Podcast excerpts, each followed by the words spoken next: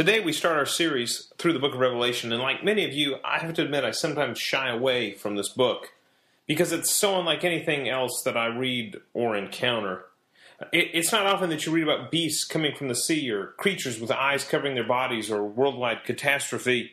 And yet, Revelation is a piece of the canon of Scripture.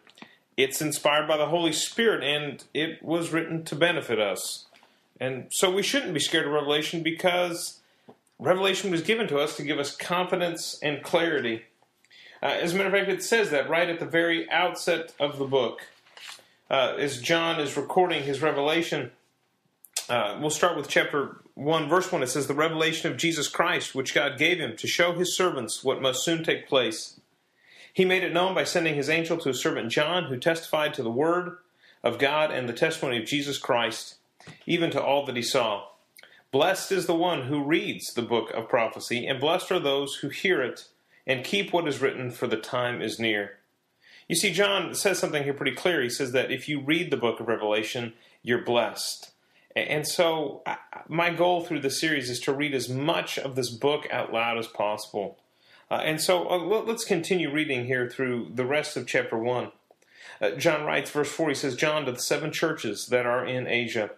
Grace to you and peace from him who is and who was and who is to come, and from the seven spirits who are before his throne, and from Jesus Christ, the faithful witness, the firstborn of the dead, and the ruler of the kings of the earth.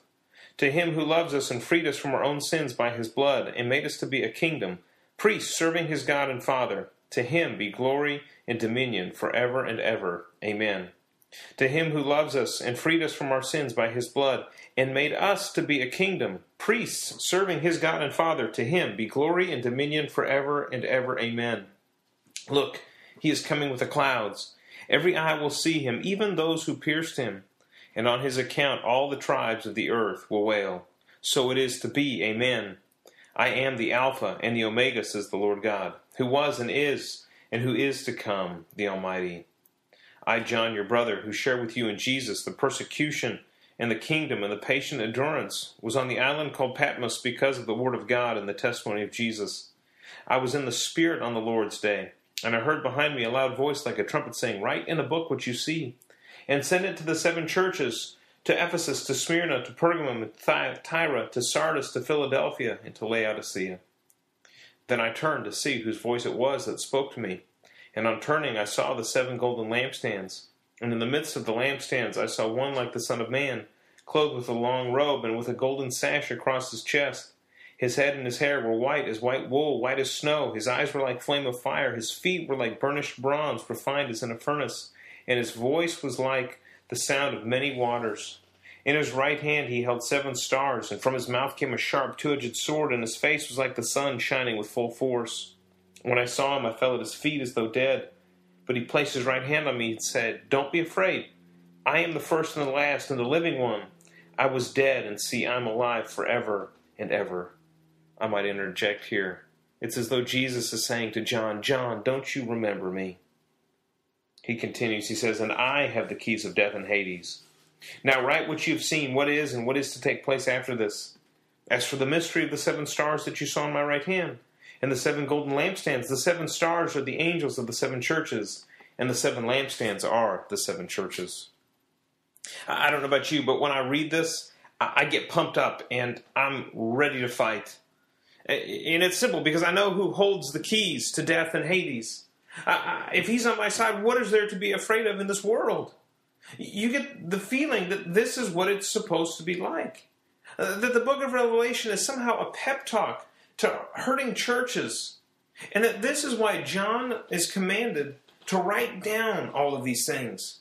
Because God wants these words in a book, He wants it to be kept, He wants it to be read, read, He wants it to be studied and preserved. This word of prophecy is important to God, and it's important to these churches He's addressing. And you know what? It's important for us today to hear these prophetic words. And as with all prophecy, revelation is more about the present than the future. Uh, if you go through here, what are the commands that John's given? Well, there, there, there, there are two that I count, and they're present. The first is to not be afraid, which is something you do right now. The second is a restatement, which is to write. Uh, these are things John is to do immediately. Nowhere in the book of Revelation does it say, John, do this later or hold this for somebody else. It says, do these things now. Now, I know these are simple examples, but if you go through the Old Testament, you'll see this is how most of God's prophecy worked. God is constantly having his prophets go to the people of Israel, and he's saying, hey, listen, you need to repent right now. And if you don't repent right now, here's what's going to happen bad things are going to come later. God's judgment's going to come later. So repent now, or bad things will happen later. Or, or it's, it's return to God. It's return to God. God has punished you, but if you return, He will bring you back. Some have said prophecy is more about being forthtelling than it is about foretelling. I, think that's true. This is not to say that there are not things concerning the future in the book of Revelation or in the other prophecies. Uh, that's true, there are. Uh, but we should not expect to be more accurate in our interpretation of the future than the Jews were who were expecting Christ. What we need to focus on predominantly in the book of Revelation is the commands for the very present moment. And if I might be so bold, I will try to summarize Revelation in one sentence. Uh, if I had to do that, it would be this sentence Christ is returning, be ready. Note the emphasis there is on be ready. That is present action, something you should be doing now, not in the future. Uh, let's think about this, shall we? Let, let's say Christ were to call you up. He is here in Bowling Green. He's actually over at the Cracker Barrel on the other side of I 65. And he gives you a call and he says, Hey, listen, I'd like to come to your house today. And your wife maybe is in the background and says, Honey, who is it? And you cup your hand over the phone and say, It's Jesus. And and you say, Well, that'd be fine, Jesus. When, when would you like to come? And he says, Well, I'm, I'm over at the Cracker Barrel. Perhaps I could come right now. Your wife, meanwhile, is hissing, When's he coming? When's he coming? When's he coming? And you say, He's coming in 10 minutes. And because he's Jesus, you can't say, Well, you know, uh, maybe you could wait. You've got to say, All right, uh, come on, Jesus. And so Jesus comes and as, as, another preacher's imagined, he says, imagine what you do. You'd have to go through all the rooms in your house. You'd have to, to turn off all the, the reality TV that you've got on. You'd have to turn off SpongeBob SquarePants and a few other things because you don't want to have to explain that to Jesus. You don't want to have to explain what keeping up with the Kardashians is. You have to turn that off. You got to go through the magazines on your table and, and you got to get rid of a few. And, and you put Christianity Today and Christian Standard on top so that way it looks like you've been reading them. Uh, you blow the dust off your Bible and, and you dog ear a few pages on that Christian devotional magazine so that way it looks like you've really been engaging it.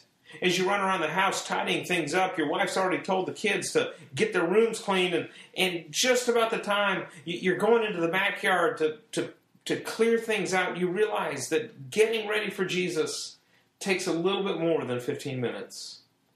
As a matter of fact, church, it takes a lifetime. And God doesn't want to surprise you. God wants you to be ready. That's why He's excessively clear in this book that there is going to be a judgment coming, that there is going to be a definitive point in time when, when, when history ends and the rest of eternity begins. And He's letting us know that it takes a little bit longer than 15 minutes to be ready. He wants us to be ready. That's why He takes care to explain the unclear. And I suspect that what remains unclear to us is our translation or removal from their culture. Did you note here at the end of the chapter that, that Jesus says to John, He says, Well, hey, listen, John, uh, as for the mystery of the seven stars, let me explain that to you.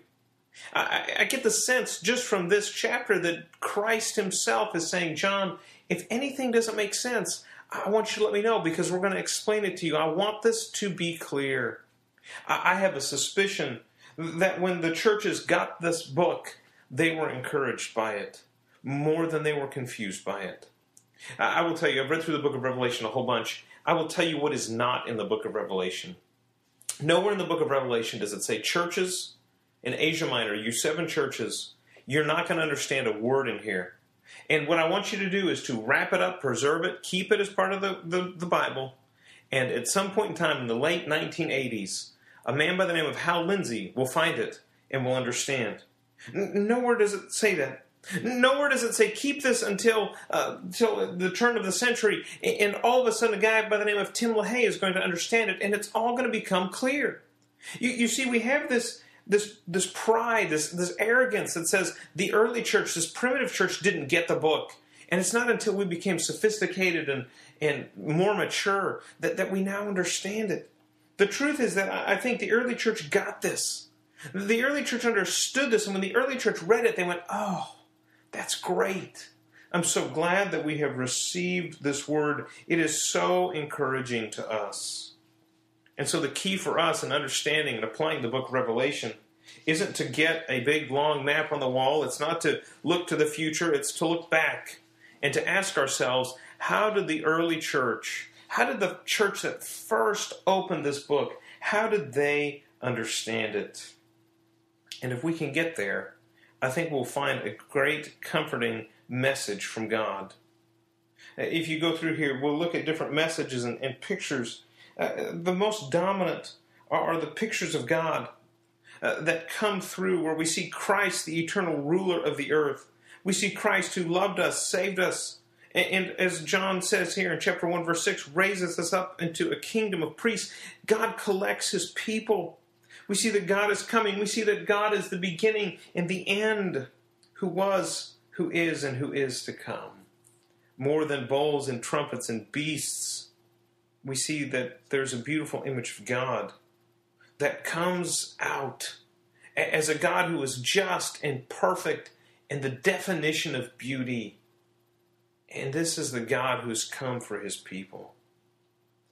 I think if we recover these principles, this principle of reading it as the first church, this principle of going for the simplest understanding. You know, in logic, there's a law that says the, the clearest and shortest explanation is to be preferred. I, I suspect that any interpretive theory of the book of Revelation that requires 30 extra pages or a wall graphic and map to explain is probably not right. I think what we need to do is find the simple, clear understanding that the first church had. And if we do that, then we will, in fact, be blessed to read, understand, and obey the words in Revelation. I know maybe if you read through Revelation up, up front, you come to verse 3 where it says, Blessed is the one who reads aloud the words of the prophecy, and blessed are those who keep it. And you think, well, of course they're blessed. Nobody understands this book. But I don't think God's saying it that way. I think that you are blessed when you read and he assumes that you will understand. And if you're following God, you will not only read, understand, but you will apply and obey these words. Church, the words in Revelation are overwhelming, but not nearly as much as the truth that they convey. If we can only get past our fear of the book and read it with confidence in the Spirit's guidance as we do the other epistles, we will in fact be blessed. Now, I know one of the big things that we've got with the book of Revelation is it almost seems too much. It, it almost seems like over the top. The language is so vibrant and so full of life and so full of, hyperbole, or at least it seems. I, I used to think that until I, I, started really contemplating heaven and eternity. And, and I, will tell you, I don't think that it's all here. I think John's doing his best to keep up, but I think he falls behind. I, I came across a story of of Marco Polo and and I think that perhaps this helps to explain this. Uh, Dr. Robert uh, Pedersen, uh, he shares this. He says Marco Polo's mother named him after the gospel writer Mark in the hopes that he too would tell the gospel truth. But 13th century Europeans found it impossible to believe Mark's tales of faraway lands. He claimed that when he was only 17, he took an epic journey lasting a quarter of a century, taking him across the steppes of Russia, the rugged mountains of Afghanistan, the wastelands of Persia, and over the top of the world through the Himalayas. He was the first European to enter China, and through an amazing set of circumstances, he became a favorite of the most powerful ruler on planet Earth, the Kublai Khan. Mark saw cities that made European capitals look like roadside villages. The Khan's palace dwarfed the largest castles and cathedrals in Europe. It was so massive that his banquet room alone could seat 6,000 diners at one time, each eating on a plate of pure gold. Mark saw the world's first paper money, marveled at the explosive power of gunpowder. It would be the 18th century before Europe would manufacture as much steel as China was producing in the year 1267. He became the first Italian to taste that Chinese culinary invention, pasta. As an officer of the Khan's court, he traveled to places no European would see for another 500 years. After serving the Kublai Khan for 17 years, Mark began his journey home to Venice, loaded down with gold, silk, and spices. When he arrived home, people dismissed his stories of a mythical place called China. His family priest rebuked him for spinning lies, and at his deathbed, family, friends, and priests begged him to recant his tales of China. But setting his jaw and gasping for breath, Mark spoke his final words I have not even told you half of what I saw. Church, I want you to know that John has not told us half, or a quarter, or a tenth of all of the infinite wonder and amazement that awaits the faithful in eternity with God. And as we begin this journey in Revelation, I, I, pray that you would be praying, that you would be reading, that you would be open to hearing, understanding, and obeying the words of Revelation. And if we do those things, I believe that John's words are true, that we will be blessed as we listen, as we understand, and obey the words of this revelation.